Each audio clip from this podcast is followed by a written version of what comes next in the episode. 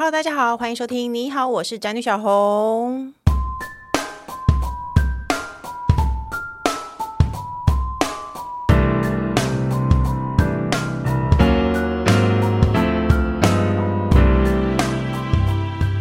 主题是说好的幸福呢？别继续在感情关系中相看两厌。那相爱容易相处难，这是一句非常土的话，可是这就是事实。社会上呢，经常出现很多骇人听闻的啊，就是不爱我就杀你的恐怖情人分手案件，或是呢，也有一些最近看似甜蜜、常常放闪的荧幕夫妻档，也常常会分居或是突然离婚。那我们节目呢，也常收到读者来信呢，就是诉苦婚后的关系非常难维持。那其实不管是伴侣啊、夫妻。啊，或者是小孩啊，家人之间的相处沟通都需要一点技巧。那我们很显然就是没有这些技巧，所以呢，我们今天就邀请到资商心理师来跟大家一起聊聊感情世界的你追我跑，如何才能越爱越快乐，而不是越爱越痛。让我们欢迎今天来宾，资商心理师石立新老师。大家好。接下来呢，就是跟我也其实没有很常讲话的工程师。Hello，大家好。哎，工程师，首先我想问你，你觉得哪一类人会去咨商？哪一类人会去咨商啊？嗯嗯，我觉得就是还有心的人呢、欸。啊，我以为我以为你会说快要离婚的夫妻，不都是会去咨商的，嗯、都是快要离婚的夫妻吗？不见得啊，就是。可是我问你，不一定是结婚啊，他就是可能还情侣干嘛要去咨商？情侣说分就分啊，所以我想问老师，你那边就是情侣啊，工作啊。婚姻婆媳都有可能去做咨商，是这样吗？对，其实咨商我们会面对到很多来谈不同的议题的当事人，嗯、可能生涯规划，生涯规划也要咨商，对对对，会问什么？有些人就就会好奇说，那我做这份职业到底要不要，就是有没有未来的发展，然后有没有是符合自己的兴趣的？哎，那你敢回答他吗？嗯、你敢告诉他说这件事情就是没有未来的发展？我觉得这蛮需要一点时间探索。其实你不会告诉他标准答案，对不对？对，因为其实其实真的没有标准答案。坦白说，我们自己会最知道我需要什么样子的的一种工作的形态。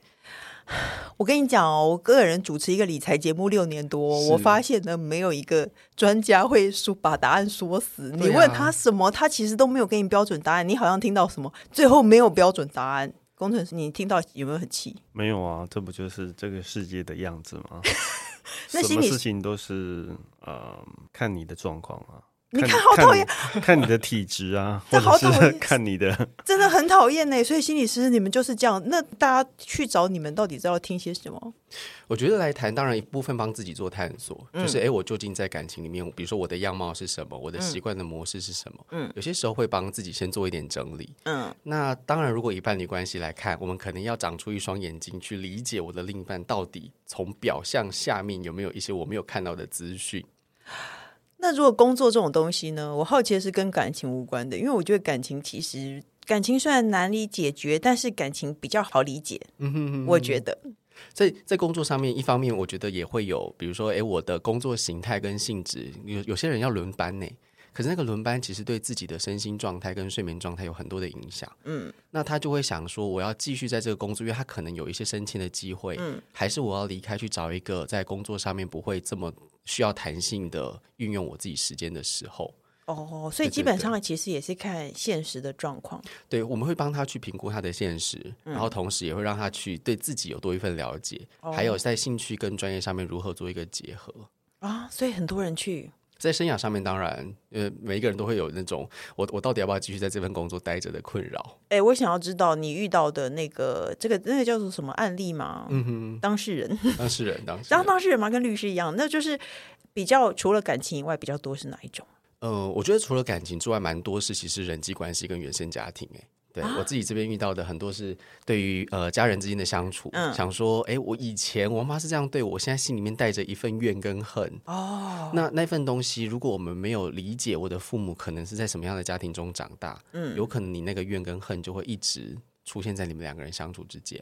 这件事我待会会问你，因为我觉得这个是让妈妈父母心里都好。压力都很大，因为现在这个社会已经把小孩子的行差踏错，矛头完全指向 你的家庭，这件事情真的很讨厌呢。当妈妈，我讨厌这件事情，所以我待会会讨论这个问题。那婆媳关系到底要怎么？大家会问什么？我跟我婆婆处不来，那你要问她什么？我觉，我觉得婆媳问题一部分就会是先生的角色是什么？哦，对吧？先生的那先生要一起去吗？呃，如果婆媳问题，我觉得其实夫妻智商会比个人智商来的有帮助。哎，那如果说我跟工程师一起走进你的智商室，我说我真的很讨厌我婆婆，哎，她真的管东管西的，那你要问先生什么？我会问说，哎，那你在婆婆，你你在你的太太讨厌你妈妈，或者是不知道怎么跟你妈妈相处的时候，你在旁边的反应或你的感受是什么？那我跟你讲，他现在一定在划手机，没有在听你讲话，通常是这样吧？对，因为我我觉得一部分是先生究竟有没有意识到，究竟我的太太跟我的妈妈相处到底哪边出了状况？嗯，他有没有打开耳朵去了解这件事？哦，还是其实他就是听的抱怨，就像你刚刚提到的，耳朵其实是关起来的。嗯嗯对，老师，你结婚了吗？我还没。对，那你就不知道先生耳朵都关起来啊，对不对？我其实不想去干预其他人的人际关系啦。哎，那如果说交不到朋友呢？像工程师，他完全没有任何，他就一个朋友。嗯哼哼。那你觉得这种人会去咨商吗？我觉得人人际的议题当然是自己有没有需要啊。哦，对，如果我我是一个我可以怡然自得在自己的世界里面，他很快乐，就没关系啊。哦，所以是不是？所以其实会有人为了这些东西，任何事情你只要困扰，都可以去找咨商师聊一聊。对，就是包含说我如何整理自己的需求，然后自己在各个面向上面可能有不知道怎么做决定的情况。嗯。又或者是其实会发现自己的一些模式哦，很多人会来谈说，哎，我发现我自己是一个很容易讨好别人的人。哦，或者我很容易被那种有一点自我中心的人吸引。啊，对对，就是在这种我，我以前会，嗯，就那种哦，他好像很有魅力，因为他他是可以把事情做好，可是某种程度有一种好像傲气。他会一直发号施令，我就觉得很棒。对对对对对，对，因为当我们如果习惯自己做决定的时候，嗯、有些时候有有别人帮忙做决定，是一个很让人依赖跟喜欢的一个状态。哎，可是他知道他自己的问题，你告诉他，他就改得掉吗？这个当然需要一定的历程。嗯，那我告诉他，比如说我会跟他一起去探索，你有没有发现这些面相？嗯，那这些面相一定会有一些好处，否则你不会留着这些习惯。嗯，我为什么要讨好？嗯，他可能是你的生存策略。哦，我透过讨好来建立关系，嗯、或我透过靠近一个可以帮我决定事情的人来建立关系。哦，可是同时我也可能在这个关系里面受到很多的伤害，是。就是我如果遇到一个呃，这个人是一个非常呃善于帮别人做决定，然后很自我中心的人，嗯、我可能在关系中就会很多时候没有办法有自己的意见。哦，然后当我要讨跟他讨论的时候，就会发现他很难打开耳朵听见我的声音，就是感觉有的人会常常在同一种问题上叠交，在对，对在感情方面常常会着了某种。坏男人的道，对，可能就是这种会中了某种魔咒的感觉哦。嗯、因为我们常常像像我们老派的人，我们就会觉得说，遇到什么问题，好像跟朋友讲就好，嗯哼，只要跟朋友道道乐色就好。到底一那个老师，你觉得什么情况下跟朋友讲已经没有用了？一定最好要找专业的协助。我觉得。当你发现这件事情已经重复发生，嗯，而且那个讲变成很像在诉苦跟抱怨而已，嗯，那这个朋友可能就真的只是一个倾听的垃圾桶，嗯，那你有没有想要帮你自己的人生做一点点调整？所以，我因为我以为大部分的情况，大家只要发宣泄出情绪就好了。有些时候是这样，嗯，所以只要你发现这件事情已经帮不了你，嗯，或者你的宣泄完情绪只是让自己更困扰，哦，然后心情更糟，嗯，那这个可能就是你要改变的时候。哦，嗯，就是你讲一讲，好像真的也没有用。对，然后这时候如果跟心理师谈，因为专业的关系，我们可以帮忙引导跟去做一点、嗯、呃，发现原来我在这件事情上面真正卡关的原因，嗯，以及可能可以找到一些适合你的方法来做调整。诶，因为我对心理师这件事情超级没有研究的，通常一进去会花多久时间？嗯你说当次吗？还是是整个历程？第一次啊，一次咨商是大概五十到六十分钟哦。对，然后就论小时收费，像律师讲嘛。对对对，但我们基本上一一次一一个礼拜大约是谈一次，而有一些咨商的类别会是一个礼拜谈三次。因为现在有蛮多那个心理健康诊所，嗯哼哼。然后呢，我个人呢，就是这个大概两年，这两年间有那个深受自律神经失调所苦，哦、然后我都会失眠。就有人跟我讲说，你你要去找心理咨商师，我心里想说，我也不知道跟他说什么啊。嗯哼，所以咨商进来，当然我们一一方面会先认识你，嗯，就是哎，你是目，比如说你目前的困扰，假设是睡眠，嗯，那那个睡眠可能是发生多久啦？从什么时候开始？嗯，那你自己评估这个睡眠的困扰跟什么有关？嗯，比如说，如果完全没有头绪呢？没有头绪可以进去吗？当然，当然，这个就是一个引导，跟我们要如何从里面慢慢慢慢找到原因的地方。好高端哦！那当然，因为有时候是一个就是及时的状态，我觉得药物的协助就是一个帮助我们稳定睡眠最好的，就最简单跟最轻松的方式。因为我身边有朋友告诉我说，他去做心理咨商，他真的改善了睡眠问题。我想说，天啊，太神奇了吧！而且睡眠问题其实还有很多细节啊，包含我们比如说是睡不着，嗯，还是容易醒，还是多梦，嗯。那如果是多梦，其实梦我们有很多可以做梦的分析，哦去了解在这个梦的潜意识要告诉你一些什么。然后结果他说频尿，你就说，那你睡前不要喝那么多水。那这当然就是，然后一个小时的钟点费 就花在这件事上，着火，自己搞清楚自己的问题，对自己对确认这个问题是跟心理有关的。哦、oh,，OK，那因为我觉得比较多人、比较多情侣会遇到的问题，就是碰到吵架的时候，是对，因为我觉得没有吵架的时候，生活都过得好好的。有的时候遇到吵架的时候，就会有那个每个人表现方式不同啊。像我个人还蛮偏好冷战这件事，以前嘛，我还蛮喜欢冷战的。哎，工程师，你知道我以前喜欢冷战吗？还是其实你没有发现？有吗？有这回事吗？比如说我三天都给你脸色看，然后都不跟你讲一句话，你不会发现吗？其实我也没正眼看你，互相的，这是个互相。因为我觉得有时候吵架表现方式不同，然后就会影响到最后的结果。嗯、就是你是一个喜欢把话讲开的人，我是一个喜欢冷战的人，我们两个永远得不到交集，然后最后就会变成逃避。是，是，对，因为听说呢，因为那不是听说，就是真的。老师的新书《越爱越痛》，我们的关系出了什么错？当中有提到呢，吵架这些反应都和依附大有关系。你可以不可以和我们深入讨论一下，到底什么叫做依附？依附它其实是个从原生家庭的相处上面开始慢慢延伸出来的，又是原生家庭。对，我好讨厌“原生家庭”四个字哦。我想问工程师，你讨不讨厌？不会啊，我觉得是蛮合理的，因为你在那个家庭受的那些教育观念。什么的会影响你一辈子啊？没有没有，因为重点是，其实我们到现在，我们都已经快五十岁了，我们很比较不会受到原生家庭的影响了。可是我们是某些小孩的原生家庭，嗯、你会不会觉得你会对原生家庭这四个字让你有肩膀上的负担很沉重？因为有一些国家幼苗是你会怕你的孩子下一代，对啊，可是你必然会影响他，好烦哦，你逃不掉的啊！不然我我我告诉你，你怎么不影响他？把他送养，就把他送走，送养，送养嘛，跟你无关了，对啊，那所以原生家庭依附关系到底是什么意思啊？我觉得我们谈原生家庭很重要的一个概念是，我们都不会是回过头来要去指责你的家人，不是吗？不是，OK。我们谈原生家庭一部分是要帮帮你去理解，在这个过程中，你的妈妈、你的家庭有什么样子，他们自己辛苦跟为难的地方，嗯，帮助你长出一个包容跟理解的心，嗯。那当然这件事情它很看个人，因为有一些那种真的是很。纠结跟很复杂，或者是有暴力行为的家庭，嗯，那当然就我们不见得需要长出这份包容哦，我们需要长出的是一份跟这个关系有一些界限，嗯，那让你自己不会在整个长大之后还会延续受到影响这么多这么久，嗯哦，那谈依附关系其实一部分我们谈的就会是家人能不能让你感觉到有安全感，嗯，或者是你在跟他互动的时候，比如说作为父母的，常常就会是看我心情。我心情好就陪你多玩一点，我心情不好就叫你走开，不要烦我。哎、欸，你就在说我哎、欸，我就是这种妈妈哎，这样不行吗？我觉得这样对孩子来说，我们要稍微留意跟谨慎的，看看孩子在这过程中有没有心情会受到影响。哎、欸，可是如果我心情不好，我还硬跟他玩，最后两个 人最后就会骂他。我觉得不好吧？难就难在作为父母，有时候需要有一点点自己的情绪调节。对啊，对，嗯，所以当我们可以有比较好的情绪调节，跟孩子的互动，就会稍微的能够留意到我哪一些情绪，我需要稍微自己缓和一下，站着说话腰不疼啊？对。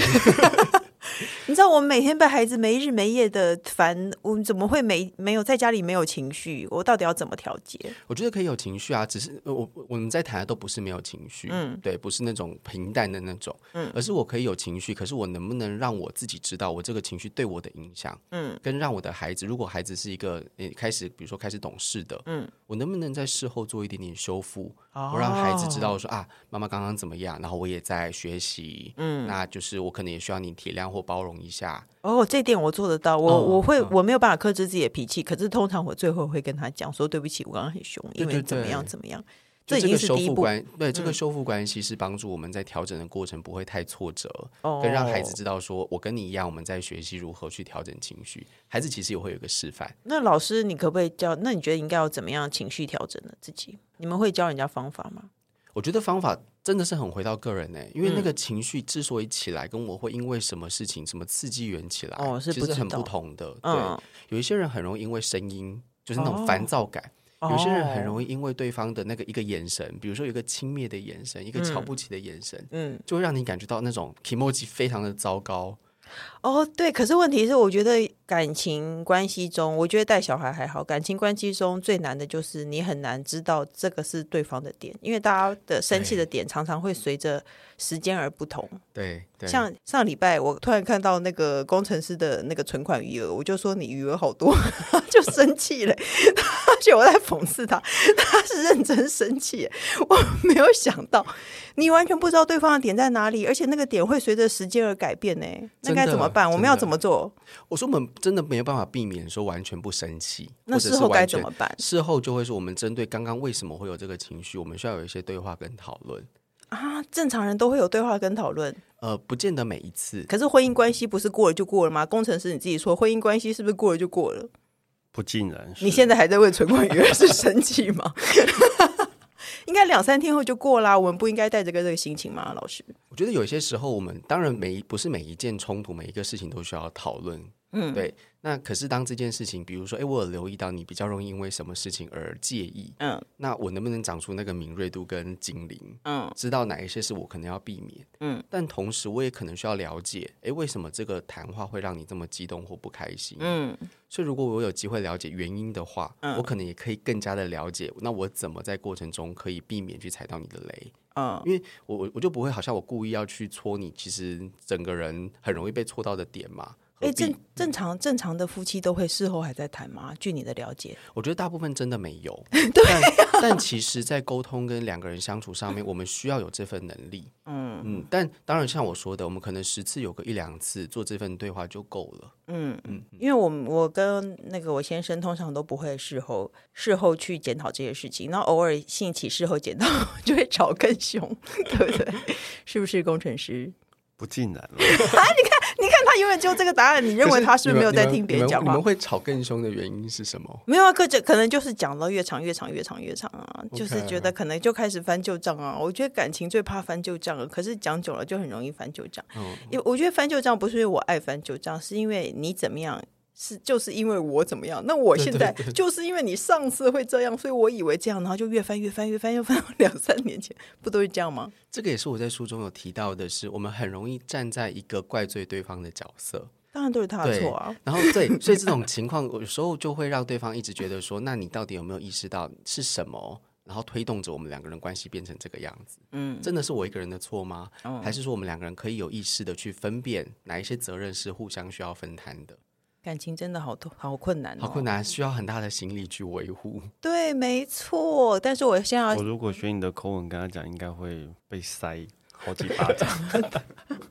真的耶，因为你同有一些事情，你可以听专家讲，你不能听先生讲。你心里想说，你算哪根葱啊？你懂吗？对对对对，对啊，这样可以吗？哎，老师，你自己会不会遇到感情问题？也会啊，你可以理性分析吗？我我自己可以在，就是因为学了很长一段时间嘛，然后也见过很多的夫妻跟伴侣，我觉得可以真的慢慢的跳脱出来，去重新的回过头来想说，哎，对我那那个时候我到底自己怎么了？可是如果说你正在跟伴侣在不开心的当下，然后你这样子分析，对方不会更生气？我当然不是当不是在当下分析啊，那你当下会大吵一架吗？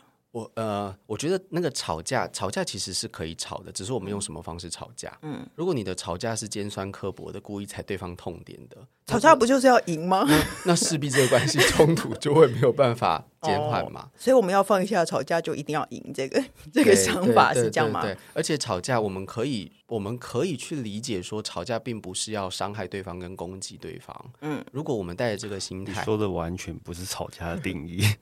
吵架就是要攻击对方啊！对啊，要羞辱他祖宗八代。这个如果在一段关系里面，其实我们就要知道说，这个是非常伤害关系的。哦，因为关系如果有裂痕，他如果要修补，当然他是可以的。嗯，可是如果他要回复到某一个没有裂痕的状态，其实是非常困难的。嗯，所以我们吵架，我们能够说的就是。嗯，不是让这个关系好像往死里打，因为他对方不是你的仇人嘛。嗯，可是吵架的时候，我们就很容易把对方当仇人，而且把他全家都当仇人。对对对对对。可是这个互相攻击跟炮火连连，就你们就算关系缓和了，这个空间也就像个战场一样，嗯，各种瓦砾都会散发在各地。我跟你讲，这件事情就是知易行难。你在心平气和的时候，你都知道这个道理，嗯，但是吵起来的时候就不想输。所以大家还是，如果大家想要感情顺遂的话，还是看一下老师的书，好不好？里头可能有一些方法教大家应该那个时候要怎么样放下，嗯哼，把自己按下去，好不好？哎，那因为我觉得我们还是，我还是有点害怕“原生家庭”这四个字，因为呢，现在有很多恐怖情人啊.然后可能小孩长大心理扭曲啊，都会直指你的原生家庭的问题。那我跟工程师是大概小孩睡了以后，我们就几乎不讲话的夫妻。你觉得，嗯、老师，你觉得这样会影响到小孩对感情的观念吗？我我想是会的。孩子的眼中如何看待一段关系的样子，那那个样子就会成为他的蓝图。那个蓝图就会是：哎，原来一段关系相处，他都睡了。你说的好。可是，嗯、可是那个睡觉之后，比如说，当你们白天这个这个睡觉之后都没有任何的互动，白天的关系真的孩子嗅不到什么任何一点点味道吗？对，我觉得小孩子会比较常看到妈妈在命令爸爸在干嘛这样子，因为因为爸爸就是叫你不叫他，他不会去做事啊。OK，, okay. 这是我的错吗，老师？哎，你们你们两个好，你有没有想过是什么把我们两个人关系推动到变成现在这个样子呢？因为。我觉得，呃，工程师提到就会是我们在关系里面为何指指责、命令、要求，嗯，变成两个人相处的核心了。哦，嗯，哎，你会不会觉得我们现在在骗你来这里，然后免费自杀，做一个自杀？我们好像在做这件事，真的没有办法做这件事。哎，那恐恐怖情人是怎么？如果说有恐怖情人，老师会怎么觉得他的原生家庭出了什么问题啊？我觉得。呃，其实他有非常多的因素啦，一部分可能跟人格特质有关，嗯，那一部分可能跟他的没有安全感有关，啊，所以恐怖情人的没有安全感很容易让他变成一种掌控感，嗯嗯，就是我要透过掌控、要求、命令，甚至是威胁对方，让对方害怕，嗯，来去维持这个关系能够延续。哎、欸，可是父母的给安全感跟让孩子予取予求，我觉得是很接近的，是很难分辨，就很难守住那个线的。可以多说一点？你觉得那个守住线是？比如说，小孩说什么我都答应他，这个叫做予取予求。这个是予取予求，对，没错。可是呢，万一我不答应他，就有人生说他就是因为你管东管西，然后你什么都不准，所以他会没有安全感。对，所以这个界限其实是弹性的。嗯，我们并不是说 OK，我知道哪一件事情可以做，不能做，就是永远都是这个样子。嗯，可是小孩子并不懂我们的顾忌在哪里啊。对，所以作为父母的，的确会有一份界限在。对，孩子越小，我们的界限就会越紧。嗯，只是在那个界限中，我们能不能，比如说，当孩子有一些需要的时候，我可以在心情上面支持他。嗯，但我同时踩着这个线。哦，那我们我们会叫做温和坚定的拒绝。嗯，那个拒绝并不是好像一个。是没有任何理由的，然后孩子能不能知道为什么你拒绝？当然，这个要带孩子有意识跟有有一点学习能力的时候，才有办法跟孩子谈这些事情。哦，那我懂。我们家的情况就是，那个我小儿子非常的鲁小，那他鲁一下，那个我我先生就会答应，嗯、然后我就会。骂我先生，然后最后小孩就看到父母在吵架。这是另外一个我们在职场中常见的现象，就会是教养观跟对孩子的方式态度不不一样的夫妻。因为我感情久了以后，你你慢慢会发现，其实你没有那么在意在经营感情这一块。可是教养关系，你很难当当了父母之后，你很难不去干涉对方的教养行为。是是是，嗯、是那这就是婚姻关系真的很难以维持的地方啊。因为教育，我们的确也会因为自己的原生家庭的差别有影响嘛。所以，我我自己看待我父母是如何对我的，嗯，那我自己也会有一个习惯，我用这样的方式去对我的孩子，嗯。可是两个家庭真的不可能一样，对啊，对，那怎么办呢？所以这也就是我们另外一个需要沟通跟商量的地方，嗯，就是当我有我的期待，跟我对孩子有这份教育，我的理念是什么，我的原因是什么，嗯。嗯那我们能不能找到一个平衡点的共识？嗯，当我在跟孩子讲这件事的时候，你能给我一个尊重跟空间吗？啊，嗯，哦，所以这份尊重跟空间是两个人在面对教养观差异不一、差异很大的时候最需要长出来的空间。哎，会常常有人因为教养的问题而去找老师咨商吗？其实蛮长的，而且这个教养问题还会牵涉到婆媳问题。哦，嗯，我那有没有有趣的案例跟我们分享一下？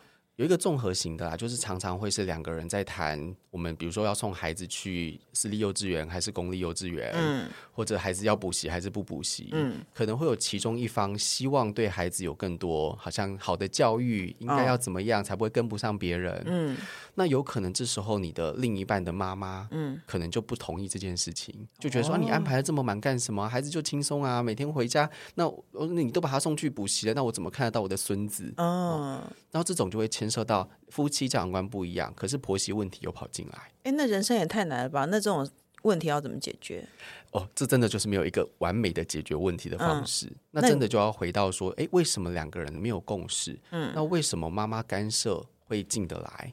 这个妈妈干涉进得来是先生挡不下来吗？嗯，还是是太太很容易因为呃婆婆的介入而生气，而就跟婆婆杠上，嗯，那先生处于一个尴尬跟为难的状态，嗯，又或者是这个妈妈真的是一个非常没有界限的人，嗯，三不五时就要进来弄一下弄一下，哦，干涉你们的决定，嗯，那我们有机会在夫妻的对话里面看到关键的核心到底是什么？哦，那要调整的是两个人能不能长出一份共识，就同仇敌忾嘛，嗯，如果你们两个人都同意这件事情是妈妈管太多，嗯，那我们能不能长出一份联盟？嗯，是 OK，我们要一起面对妈妈的这个介入，嗯。那也有可能看到的是先生的不介入跟无作为，嗯，那我们就要来看为什么这件事情先生会这么的退缩，嗯，有没有他害怕的地方？有没有他觉得你说不通的地方？嗯，有没有他觉得他的意见永远不会被你尊重跟采纳的地方？嗯，所以就会看问题到底在谁身上，嗯，但不是要去跪呃就责，而是我们找到问题的核心，我们才能够去解开那个结，知道结到底在哪里。那万一问题真的出在婆婆真的管太多怎么办？嗯、不好意思，因为我们节目听众还是以妈妈居多，以媳妇居多。万一问题真的完全出在……我想到一个完美的解决方案。什么？请妈妈去补习班工作。好赞哦！那除了这个方法，有别的好方法吗？老师？我觉得就回到我刚刚说的，我们夫妻如何同盟？嗯，我们如何找到两个人的共识，以及。作为太太的这个角色，能不能去分享我在关系里面我受到的不公平对待跟心里面的委屈是什么？嗯，还有先生可不能，太太能不能去体会先生其实有他的为难跟不知道该怎么办？嗯，那如果真的是一份无作为，是我为什么在关系里面面对先生的无作为我会这么生气？嗯，可能在其他的地方都是这个样子。嗯嗯，比如说那个无作为是我们家里面的事情大部分都是我在处理。嗯，然后孩子教育跟需要担心孩子的事情也都是我在处理。然后各种家里的事情都是我在打理，嗯，那我就会眼中看到这个先生的无作为更被放大，是对，就是你这件事情也不管，那件事情也不管，然后婆婆的事情你也不管，你到底可以怎么样？所以，所以我其实老实说，我自己虽然是一个太太，我也知道这件事情完全出在太太身上，先生无作为完全是你纵容出来的，不是吗？你应该叫先生去做一些事情啊。有些时候是真的是先生没有办法，作为一个先生能够有意识的知道我该负担什么责任。常常有先生回家就真的是一个，就算是双薪哦，嗯，我也看到很多的先生在家里面就会是，哎，这件事情我理应觉得是太太的责任哦，当然。然后孩子一哭，OK，我就会假装没有听到，自己把耳朵关掉。没有，我其实他们不是假装没听到，我发现他们真的听不见哎。嗯，对于声音的敏感度，的确在研究上面也发现，妈妈对于孩子的反应跟声音那个反应，真的是比先生来的容易敏锐的。嗯，我觉得这件事情就是太太可以理解，但是无法包容。对，我的建议是叫你就叫先生去做就好，先生做的越多，你的那个靠腰就会越少。当先生做的事情超过你的，就换成他靠腰了。可是这件事情两个人的商量是，他并没有办法变成是我每一次都要要求，因为久了也会觉得很不耐烦。为什么什么事都要我讲？可是男生确实是什么事都要讲哎，每天做一样的事情，他下次他还是要讲哎。对，那这个就会回到为什么先生总是要你的提醒？他就是一个循环嘛。嗯，当你越提醒这件事情，就会是先生越依赖你的提醒。对，对这也是教养关系的问题。你每天都要提醒他要带这个，嗯，然后你不讲，他就不带。所以这个人就会永远没有办法负起他该在关系里面该负担的责任，啊、跟有能力长出一份我也需要记得。这件事情你在乎，我也需要记得这件事情是我的责任，跟我该处理。哎，这就是慈母多败儿，对不对？差不多是这个意思。哎，我一直觉得我儿子没有带东西，我就不要送他一次两次，他就会长记性了。对啊，不会哦，不会哦。那我能不能做这件事情，就是交给他负责？就是当妈妈的尽量放下，对，嗯，就是他需要为他自己没有带东西负责嘛，嗯，所以我们在旁边，就到最后还是我们要想办法，嗯，或者是到最后我们操心的跟担心事情出状况的心情比他多，嗯，那这件事情他就永远长不出他自己该负责的责任。所以呢，你如果不想让你的孩子变成一个没有肩膀的妈宝的话，大家就不要一直为小孩的所有事情负责。对，然后这在伴侣关系其实也是。哦，我知道，啊、女生很容易这样子，然后久了以后就觉得我好辛苦，嗯、为什么她什么都不懂？对其实是问题出在自己身上，嗯、对不对？就养出一个需要你提醒跟需要你帮忙的先生哦，那那那老师最后可不可以介绍你的新书《越爱越痛》？我们的关系出了什么错？就是重新检视呢依附关系啊，还有像老师刚刚说的，这本书大大概比较多的都是情侣关系，对不对？对对对，我谈的是、嗯、呃伴侣关系跟、嗯、呃夫妻关系。嗯，那在这本书里面，我想要从依附关系的角度来跟大家分享，嗯，什么是依附关系？嗯，然后在两个人的互动里面，为什么会形成有时候那种一追一逃的模式？是。然后可能包含我们在感情的初期，然后面对关系各种的冲突的时候，嗯，又或者是有一些外遇或劈腿的夫妻，哦，那这种我们在沟通跟讨论一件事上面，为什么会有一个人好像比较在意跟积极，通常都是比较回避？对对对对对，嗯，这个模式真的是八九成我们在伴侣关系都会看到类似的样子。嗯，那我也在这本书不是只是指出这个概念让大家知道而已，嗯，我还提供了几个方法。希望可以透过这些方法帮助大家，可以有机会一步一步的调整。嗯，那理解跟觉察自己的模式，嗯，同时也对对方的模式背后到底是什么样子的一个用意，嗯，可以有机会看到。有里面其实是很多的案例和老师的解释，对、对，然后有时候会让你可以站在对方的角度想一些事情。对，嗯嗯，所以呢，推荐大家可以去看喽。那最后呢，我们节目还有一个单元叫做“笔友青红灯”。我们要一起解决网友问题。他说：“我遇到的问题是老公比较我行我素。你看每一个太太都遇到这种问题。因为先前呢跟我的家人有一些不愉快，因此每年家庭聚会他都很少参加。最近我带着大宝跟肚子里的二宝要到外县市参加家族的聚会，因为长途车程，觉得有老公在比较好。面对亲朋好友，一定会问为什么挺着肚子还带着一个未满两岁小孩奔波，老公都不会担心吗？”之前一个人的时候，已经常常面对亲戚的眼光，现在要再挺着肚子带小孩回去，实在有点困扰。我是南部人，本身喜欢参加家族聚会，兄弟姐妹也是，就是全家族都参加。但我老公觉得融入不了，不想勉强。我很想珍惜与家族聚会的时间，也不知道怎么让老公能融入，想听听你们的意见，谢谢。她是忧愁的小女子，这个问题很难解决。老公不想参加你的家族聚会，你觉得该怎么办？我觉得要有一个概念是。去反思一下，你的先生还是不是在乎你的那个人？嗯，那我们以下谈的都会是，如果先生还在乎你，以下谈的东西才有意义。这样不会情了吗？如果你跟你的先生说，如果你在乎我，你就勉强一下陪我去参加。这当然不是用言语直接跟你的先生说，那要怎么？可是你心里面要知道说，这个这个关系他是在乎我的嘛？如果他在乎我，我才有办法。我们等一下谈的方式有机会有帮助。嗯，可是如果你们的关系已经遭到说，他的确完全不想管你们家里面的事情，那怎么办？又或那那这个关系，我们去咨商吧。可是我肚子里有第二个。对，这个这个真的是没有办法在这边就是一言以蔽之的去解决的。嗯，哎，可是我们怎么想都会觉得对方不在乎我们，你才会这样嘛？你一定是不在乎，你才会这样嘛？对，所以回到那个到底在不在乎这件事情上面，我们能我们需要从更客观跟其他的事情来去评估跟判断。可是我们怎么能客观呢？我们怎么有办法客观的想一件事情？所以要从不同的角度啊，哦、就是你们在其他的事情上面，他是不是不是个会在乎你的人？哦，比如说当你有一些需要的时候，他会回应你的需要吗？嗯，还是他现在已经在各种面向上，比如说你生病的时候，你需要他帮忙的时候。嗯或者是你心情不好的时候，嗯，如果处于你们两个人之间的关系，他都还能够表现出一份在乎，哦，那这个东西其实我们就要回到为什么他在这件事情上面会有这么多的坚持，哦，你知道原因吗？嗯，那在这个背后有没有他跟家人之间相处的确有他很有压力，嗯，不舒服，或者你的家人的确带给他什么的部分？那咨商是有没有方法解决，而不是说建议咨商，或是我们先猜测什么事？嗯，那个解决就会是你需要跟你的先生谈，为什么他背后面对这件事情会有这份压力？